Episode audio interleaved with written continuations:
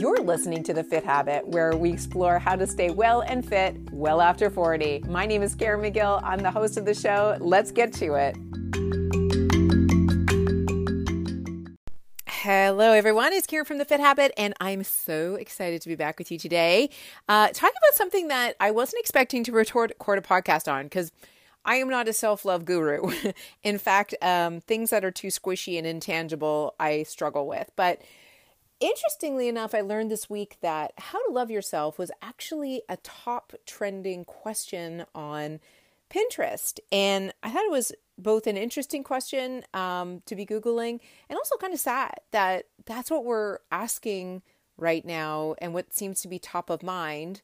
Uh, and I think after the year that we've had into isolation and, you know, just surviving on uh, Tiger King episodes and Instagram feeds, you know, I, I completely understand why that is a trending question. And I thought that I would address it today, uh, both because I have some interesting ideas that are not, you know, bubble baths and mani pedis, um, and also because it's it's timely for me as well. And it's not that I'm struggling with whether or not uh, I love myself because I have thoughts on that as well, which I'll share with you. But I am struggling um, emotionally. I think you know I'm not alone in pandemic fatigue, and gratefully I am fully vaccinated now, but that doesn't mean that much in the grand scheme of things because most people still aren't. You know, we're still wearing masks, absolutely, and we're still social distancing. And I know that I could still potentially carry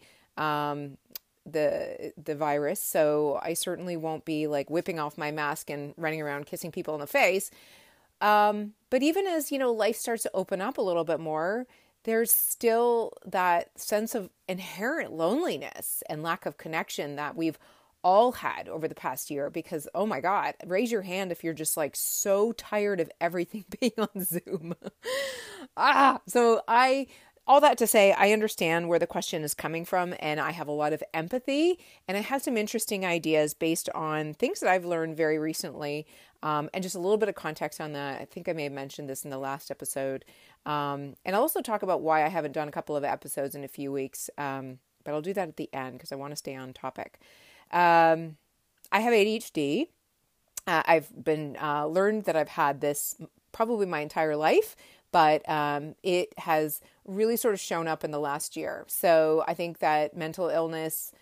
I, don't really want to call it a mental illness. It's not. It's um, they call it um, not neurotypical. So, what would that word be? the opposite of neurotypical, uh, neural unique, unique. There is a term for it that's not coming to my mind right now. Anyway, I feel like, um, you know, just the stress induced um, life that we've been living over the past year, a lot of us have been struggling mentally and emotionally. And what has showed up for me is uh, a real struggle with my ADHD. And I'm actually grateful for it because now I know I have it. And um, I'm not on a medication. Uh, I don't know if I'll go on a medication. I'm at the very early stages of this path. Um, but I'm open to it. I'm open to anything that will make my life better and make me feel better. Um, but I'm also empowering myself with learning how to manage ADHD um, and make the best of it because it's not really a disorder, it's more of a trait. That's the way I see it. It's the way a lot of people um, in the medical field see it. Um, Dr. Holloway, uh, Howell, Howell, um, is like a pioneer in this field, and he's also got ADHD. Um, he just wrote a book called ADHD 2.0. Uh, I highly recommend that you uh, pick that up if you struggle with um, your attention and your focus. Uh, but I'm going to talk about something that is within the context of ADHD, but is also a broader context, um, and it is uh, it is a brain behavior. It's a brain function that I think all of us can um, fall into. Uh, and I'm going to talk about what it is, why it happens, and how we can work to manage our brains a bit better. Because at the end of the day, when we're feeling sad and lonely and unhappy and feeling like we don't love ourselves, that's something that's going on in our brain and also in our heart. Um, so, when I thought about this question, how to love yourself, I thought about making a list of, you know, what what makes me feel bad about myself and um, the world that we live in because I will say this now. I don't necessarily think we're suffering from a lack of self love. Self love, in my opinion, and this is not, you know, fact or theory by any means other than my own, uh, I feel like we do love ourselves, or else we wouldn't get out of bed in the morning and we wouldn't show up for work. We wouldn't brush our teeth and we wouldn't have a shower and we wouldn't see our friends and we wouldn't earn a living. And we do all of those things, whether, you know, it's either habitual or we do even when we don't want to, because we love ourselves, because we want the best for ourselves. That's, I think, inherently most human beings and even most people, most an, eh, creatures within the animal kingdom love themselves enough that they want to live and they want to live a good life. So the very fact that people are Googling or searching how to love yourself on Pinterest means that they want something better for themselves. And I believe that that comes from a place of self love. So maybe we're asking the wrong question, you know, like maybe inherently we do love ourselves and we do want the best for ourselves. And the real question is, how do we stop feeling so crappy about ourselves all the time? And when you spin it around that way, it takes on a different context. And I feel like crappiness, feeling crappy, it's it's a heart thing, but it's also a head thing, right? Like at the end of the day, our brain or our mind, whatever you know that really is, which I'm kind of connecting the same thing as your brain, but also you know deeper in the context of your soul and your heart and your identity. Um, all of those things are you know sourced in the brain, so if that's the case, how do we, the question is, how do we feel less crappy and how do we help ourselves, um, help our brains, you know, in that process of feeling better about ourselves? Um, and to that question, I have a very interesting answer that I bet you've never heard before. Um, but before we get there, I want to take you through the thought journey that I went on this morning as I was preparing for this uh, podcast. What I first did was make a list of all of the things that make me feel bad about myself. So when I think about that, I think of um, scrolling on IG. Um, Instagram has become um, a, a, real source of sadness for me lately because I guess just over the course of the past year, I miss seeing people in person and I'm tired of seeing people on the screen. And also, you know, Instagram just feels very like, you know, swipe up to buy this, swipe up to buy that. And the other thing about Instagram that I'm finding a little hard to digest is the dichotomy between stories. So if you imagine, I like watching stories, and if you imagine you, you're flipping through stories, and you know, it, it the context of stories goes from you know what somebody's cooking for dinner to what somebody's you know somebody's outfit of the day to stop asian hate to walking your dog to black lives matter to you know some sort of ridiculous political crap that's going on to somebody's cute pink sweater that's on sale at J Crew. And when you think about like the like the vastness of that from like incredibly shallow things to extremely heavy emotional topics and you're flipping through them in like a matter of 2 minutes I think about how your brain is trying to digest that. It cannot be healthy. And what I've come to learn is it's actually not. and it was making me feel really bad about myself. So last weekend, I deleted Instagram from my phone on, I think it was Saturday morning, and I kept it off until probably Tuesday when I had some work things I needed to do uh, on Instagram. So I had to get back on there. Um, and I think I'm going to start doing that as a regular thing, just like getting off Instagram on the weekends and just using it very sparingly and intentionally during the week. But I want to get back to my list now. That's just Instagram for me. Um, other things that make me feel sad about or bad about myself and the world I live in is the news, anything about politics, violence, global destruction, animal or child abuse. Uh, I feel bad when I don't call friends but that's also self fulfilling because I don't call friends when I feel bad. I don't want to talk to other people when I'm feeling bad. I'd rather just wallow. um, I feel bad when you know a day goes by and I don't work out or move my body. Um, I feel bad when I overeat or overdrink. Uh, when I screw up at work, um, I just beat myself up uh, for you know just incessantly. Um, if I'm not consistent with work or if I don't feel like I'm, you know, pulling my weight at work, I, I beat myself up. And um, I also feel really bad when I take on too much because I get very overwhelmed and then I crash. I can't do anything because I'm kind of just frozen. And that was just a short list of things that make me feel really, really bad and have made me feel really bad. I've I've been not feeling my best lately, which is why I have not been recording podcasts because I only want to I only want to talk through this channel when I'm in a good space, when I, I can share a vibe that's high because I don't want to drag other people down and also when I have something valuable to say. So I try to get out once a week, but if I don't feel like I have something that's uh, valuable to share, I won't share. So back to my list.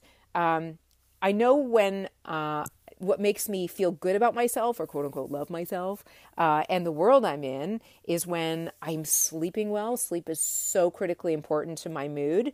Um, when I work out and especially when I do yoga, uh, when I eat foods that are nourishing. So, not necessarily like, oh, counting macros and eating clean, but eating foods that nourish. Um, there's a very different mindset around that. Like, it's not about measuring and volume and and there's time and place for that absolutely but what i've been focusing on right now is is this food going to nourish me or make me feel like crap because i have not been feeling great physically so when i do eat foods that make me feel good i do feel good and i feel good about it and i feel good that i ate the food um, also when i'm not overeating or over drinking um, collect or sorry connecting with friends i do feel good when i talk to my friends so that's sort of the the uh, dichotomy there. When I feel bad, um, I feel bad that I'm not connecting with my friends. I feel like I'm a bad friend. Uh, and then I don't feel like calling them because I'm a bad friend. Uh, and I just, you know, feel like it might be awkward and it never is. And I know that once I push past that or when my friends reach out to me, I always feel 100% better. Um, when I stay off social media, last weekend when I was doing that little uh, Instagram uh, detox, I felt awesome. And I'm usually not on Facebook that much because I just kind of hate Facebook. So that's not really a big place for me, but I do have a, a really bad habit of, I have a, an Instagram twitch, you know, like whenever I'm waiting in line or when I have a minute to myself, I'm always on there scrolling, scrolling, scrolling. It's terrible. Um, when I'm working in flow, and that's for me like writing or creating, like even in this moment right now, talking to you on this podcast, I'm looking at notes, but really this is coming straight from my heart and it feels really good and I enjoy recording it. Um, when I'm playing with my dogs or walking with my husband, we do our little walk and tacos on Sundays. Uh, we haven't been doing as much lately, but um, that always makes me feel good. And funny enough, um, I love doing solo walks around my neighborhood, um, and especially when I'm listening to personal finance podcasts, which might sound a little odd, but um, let me just take a pause and tell you why I love personal finance and minimalism podcasts. There is a theme within that subject genre um, group of you know community of people online that talk about personal finance. And i'm not talking about you know what are the best stocks this week? I'm talking about you know the fire community um, financial independence retire early or even just financial independence community. Folks that are extremely intentional around the way they spend money which is not to say that they're super cheap or frugal even necessarily but intentional. Um, same thing with minimalism. People that are very intentional about what they purchase what they bring into their homes what they say yes to and no to and and how they spend their time.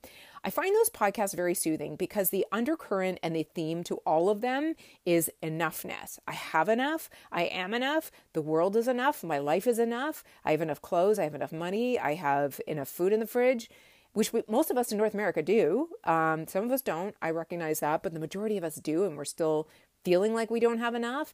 And IG for me, that's like a, a not enough trigger uh, because everybody's got like some new cute sweater that I don't have and I need to have it because it's so cute on them. And then I get it and it doesn't look the same on me. Or I haven't, you know, posed, per- I'm actually going to wear the sweater in real life as opposed to just, you know, posing in front of a camera or in front of a mirror, you know, for two seconds in an awkward pose that makes the article of clothing look great. And then you return it because you wouldn't actually wear that sweater yourself. And I know I'm picking on fashion bloggers a lot right now, but I think you know where I'm going with that. Like, I love any sort of content or discussion around, you know, how do we look at what we already have and work with it and not always be searching for more or trying to be more because that just makes me tired and it makes me feel bad about myself.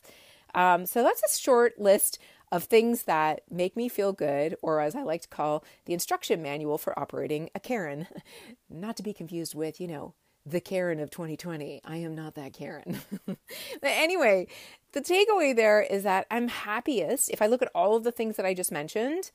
Oh, first of all, if I look at all the things that I mentioned that make me feel miserable, it's usually when I'm passively, uh, when I'm being passive, like scrolling Instagram, not working out, not calling friends, overeating or over drinking. Like, so I'm, I'm passive, I'm not present, and um, when I feel like I'm out of control. Those are all feelings that make me feel bad. Um, I feel good when I'm in control, when I'm being intentional, when I'm being active, when I'm in motion, especially with yoga, walking, working out, um, and when I'm being present. That is really the key. So I encourage you to make a list like that. I think is really important. And I think that you're going to find similar themes. Look for themes and things that make you feel like crap and things that make you feel good. And again, there's a big difference between things a list of things that you enjoy doing versus a list of things that makes you feel good. And i want to make that distinction because sometimes i enjoy flaking on the couch and watching real housewives. Sometimes i enjoy taking a 10 minute break to catch up on stories.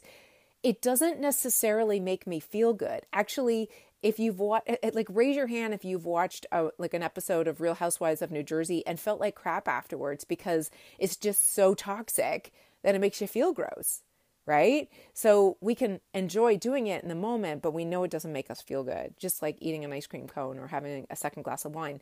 Those things may feel good in the moment, but they don't feel good afterwards. They don't inherently make you feel better about yourself. So be very intentional with that list and make your own operational manual of these are the things that you don't want to do because you're going to break the you and this is what you want to do to you know maintain and have a long lasting shelf life of the you um, I hope you like that little analogy there. Y'all know that I love to make fitness a habit, and the way that I do that is to work out at home. My workouts are fun easy to get to, and they're efficient. I get them done in 30 minutes and I get great results. I do it all on the Beachbody On Demand app. I do it in my basement, so I just roll out of bed. It doesn't matter how hideous I look, I go down there and I get it done, and I feel so much better for the rest of the day, and I get results.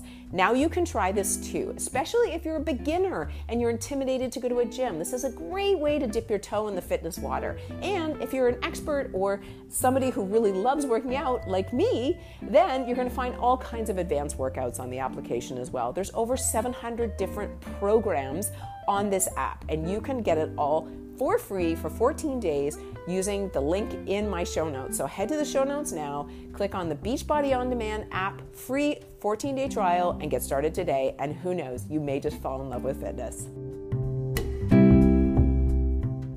And now we're going to get into something really cool and interesting that I learned about um, recently. So, I first learned about this tangentially in the book uh, ADHD 2.0, written by Dr. Um, Howell Holloway. I can't, oh, I'm terrible at names, but the book is called uh, ADHD 2.0. It's written by a doctor who is a specialist in ADHD and also has ADHD. And if you're saying to me right now, Caren, I don't have ADHD, don't worry about it. What I'm about to share with you has tangentially something to do with ADHD, but most of us have this trait and it's probably something you've never heard of before. And I'm going to I'm going to give you like the very basic high level because I'm not a neuropsychologist, but I'm going to give you enough to go Google more if you're interested in learning more. So, one of the things that makes us feel shitty is when we ruminate. Some of us are more inclined to ruminate more than others. Those of us who get into rumination and can't get out of it. And I think we've all been there at some points, right? Some of us tend to do it more than others. So um, if you can think of this um, as well, you know what rumination is. I don't need to. I don't need to explain it, but there is a name for this trait. I don't want to call it a syndrome or a disorder or something that you're actually diagnosed with, but it is called a trait and it's called the rejection dysmorphia sensitivity. That's what it's called. And it's basically a high sensitivity to rejection and feelings of rumination. So think of it as, as I mentioned, like a spectrum or a trait rather than a disorder. So we all have it to some degree, but uh, it's more extra prevalent in some people more than others, especially people with ADHD. So if you are somebody that has has been diagnosed or you suspect, again, ADHD is again it's a, a spectrum. So some of us have a lot of it, some of us don't have very much of it, but you know, you might have some of it, and at point, certain points in your life, in life, it might elevate, like it has for me um, in my early fifties. Um, but it's a it's a spectrum, so that's how I want you to think about it. I want you to think about it as you know something that everybody could have, um, and all of us deal with rumination as part of being human. But this is what what the actual function is in the brain. So it's basically a glitch where your brain won't um, let go of negative thoughts. So there is a specific ner- network in the brain that lights up when we are in rumination. It's called the DMN system or the default mode system. It's based so based on the word default, you can assume that when we are not intentional, our brain is going to default to this way of thinking. It is our natural way of thinking when we are not uh, intentional or when we are not um, in task and there's another system that I'll talk about in a second. So this is not this is where we go when we ruminate, but it's not all bad. This is also the place we go um, for creativity. It is a center of creativity. So it's um, you know, for example, when you are in the shower and you get great ideas that is coming from your um, default network system because your brain is sort of relaxed. It's not really focused on anything. It's in that default state, but it's not in a negative state. So you get this brilliant idea. Um, but again, it's your default space where if you're not thinking creatively, you can go into rumination, and some people obviously more than others. Now, um, the other network that your brain is in, and it can't be lit up in two networks at once. It's either uh, lit up in the DNS that I just talked about, the default network system, or it's lit up in the TPN, which is called the Task Positive Network. This lights up when we're doing something intentional or um, like when we're in action or motion. So when we're engaged in something or in flow or just deeply focused, or when we're working out, like you're doing like a, a brilliant workout that you really enjoy doing or something like that, or you're doing yoga um, and you're really sort of into it. Uh, when we're in task positive mode, we cannot ruminate, right? You can only be focused, present on what you're doing in the moment. You cannot ruminate in t- when you are in the task positive mode. So, um, I want you to think about that as a clue in terms of the list we talked about earlier, the things that engaged you. Now, the minute you finish whatever you're working on, your brain shuts off task positive mode and it goes back into the default network. Uh, also, when you're in task positive mode, like think about a time when you were working on a project or something like that and you were like, ooh, this is really good. And like the writing is great and it's just flowing, right? Like whatever it is you're working on, it's like coming out of your brain and onto the page, or I don't know, I always use writing, but whatever you're doing, it's, it's feeling good. And in the moment, you're not really thinking about, thinking about what you're doing, you're just doing it. Then all of a sudden, this little voice in your head goes, huh, that sucks. You suck. You can't do this. Who the hell do you think you are? You can't do this.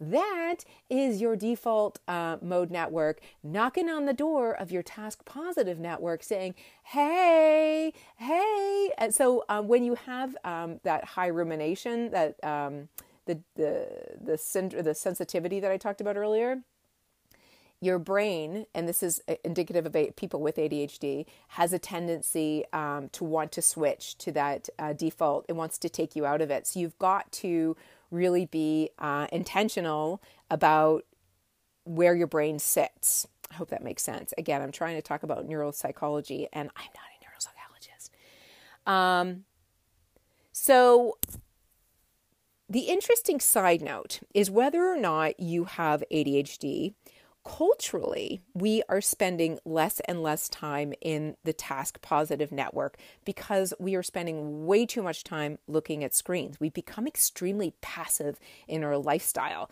So the default uh, mode network, uh, ergo, if you're, you know, high rumination, uh, that feeling of feeling crappy about yourself is prevalent more and more often. So, you know, if you're somebody who's you know flipping through IG a lot, if you're watching TV a lot, it's probably strengthening that rumination de- like default network mode, like you're staying in it longer, and that's a muscle, right? So the longer you stay in it, and the longer you're not um, focused on your task positive network, the stronger that default network muscle grows. However, the same is also true of the opposite. So um, your task positive network um, is also an area of your brain that you can work on. So, how do you work on it? Um, staying in those, you know, positive um, actions that keep you engaged and keep you in flow. And of course, you can't always be constantly in flow and, you know, can't always constantly be in task, right? Like your brain, you need to relax at some point. So obviously your brain's going to come back to this default network at some points, but there's a lot you can do to manage flow, focus, and attention. And how do you do that? Well, what do you think? Mindfulness, right? Like this is all going to come back to the end of the day to meditation you ever have you ever seen like people who meditate like you know these big meditation gurus they just seem so peaceful and happy it's because they don't spend a lot of time in that rumination point. Because even if their brain goes there naturally because you know brain chemistry is the way it is and it probably does they're able to gently move it away to either that sort of creative space that sort of neutral space or keep it in task positive. Um, the rumination piece the only way to get out of that you can't take a medication for it you can't you can't necessarily change the way your brain is set up, but you can can change the way your brain is set up. It's called neuroplasticity. You're never going to get rid of rumination, but you can reduce it and manage it and control it. I think that's where I'm going with it. So when you think about it, the more mindful you are, um, the more you're working these muscles of task positive mode or or um, like staying in sort of a neutral default network mode when you're not ruminating um, the peace, more peaceful you're going to feel, the better you're going to feel. Uh, and to get out of rumination, by the way, um, Dr. Hallowell talks about this. And he says basically you need to just switch what you're doing. You need to get into task positive mode. So the minute you recognize that you're ruminating, and very often we're ruminating without even realizing it, but the minute you do realize it, the minute you realize that you're you're in circular motion, you've got to do something that engages you. You've got to get into flow. So whether that's jumping jacks, calling a friend, um, you know, digging a hole, whatever it is that's going to literally move your body and move your brain into that TPN system is going to stop the rumination. And the only way that you're going to be aware enough to do that is to meditate and obviously understand what I just told you. So you got those two networks, they can't be lit up at the same time. Task positive network is great. It's when you're in flow, it's when you're focused on what you're doing and you've got all of your attention on it. And the minute you pop out of that, you go into the default network. The default network can be just neutral and creative or it can be very detrimental. So what we want to do is keep it out of that detriment detriment and rumination and the minute you feel that rumination happening, you got to bring yourself right back into task mode. So um, I think that that is enough to my two cent uh, psychology lesson for today. But now I want to bring this back to the question that we're addressing today, which is how to actually love yourself. Um, so I kind of talked about, I don't really think that that's the question, um, and that we really want to think about how we want to feel better about ourselves. And I think in a long winded way, I've answered that question. You know, you just got to get better about managing your brain and understanding your brain. And the best way to do that is to stay engaged in things or to, to spend as much time as you can engaged in things that you love. Um, and I think that's, I, I want to take that back because I think that's really hard. You know, a lot of us can't even think about things that we love, but um, I know we all have things we love, like, you know, we love our families and we love, you know, hanging out with certain people, but we can't always do that. Um, and sometimes we have jobs that we hate, and I understand that. Um, but you have 24 hours in the day and you have a lot of um, self control um, or locus of control in your time and how it's spent. Some of us don't. If you have young kids, maybe you don't have a ton of time to yourself, but we all have some and we can choose to spend it doing things that are um, you know make us feel good about ourselves and keep us in that task positive network or we can choose things that we know keep us in that default network and that tend to get us into rumination.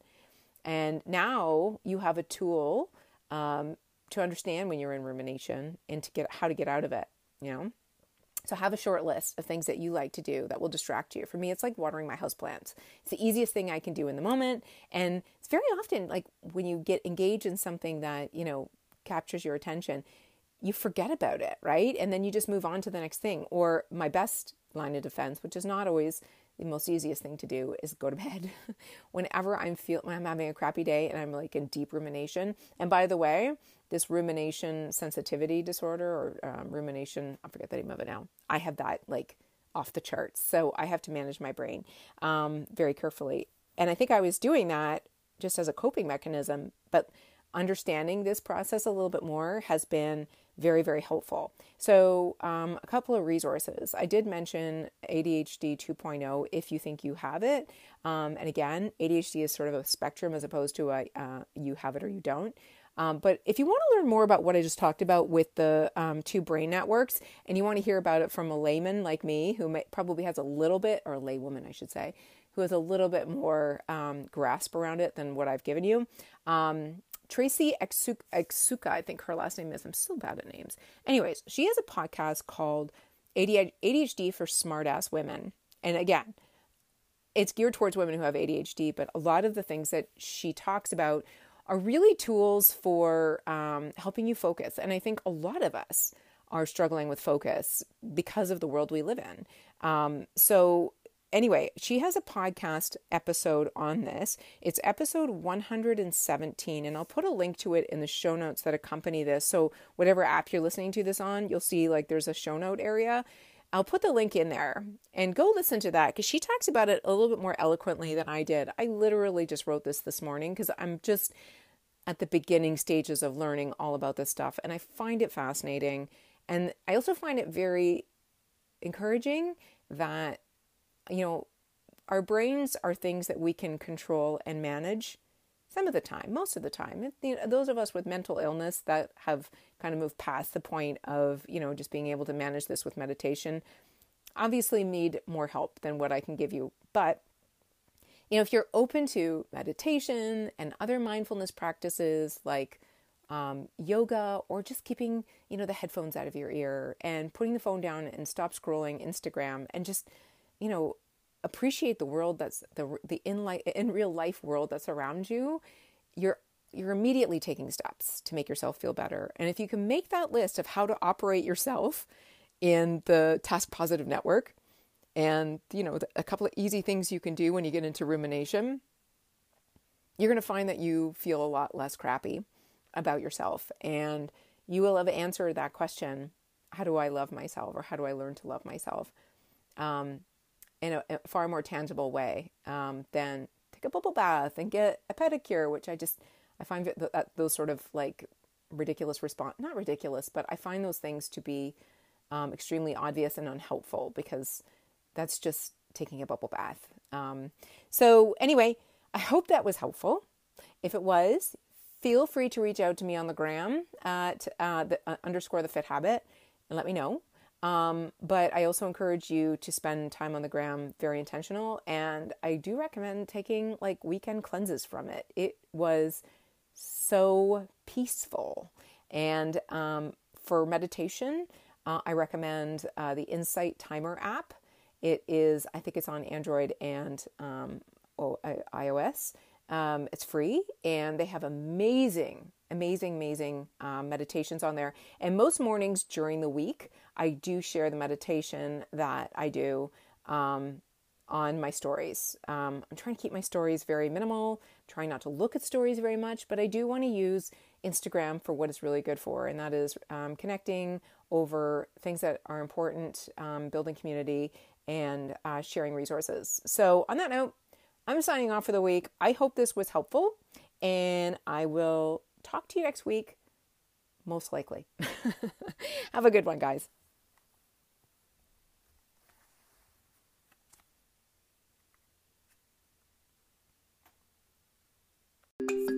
You guys, thank you so much for listening to this episode of The Fit Habit. I would love, love, love to hear from you. So please, if you enjoyed the show, leave a five star review. Apparently, that's helpful. Um, but more importantly, I would love to connect with you. So head on over to Instagram and find me at underscore The Fit Habit. That's my handle. And I would just love to get to know you a little bit better. So reach out to me there, say hi, and thanks again for listening.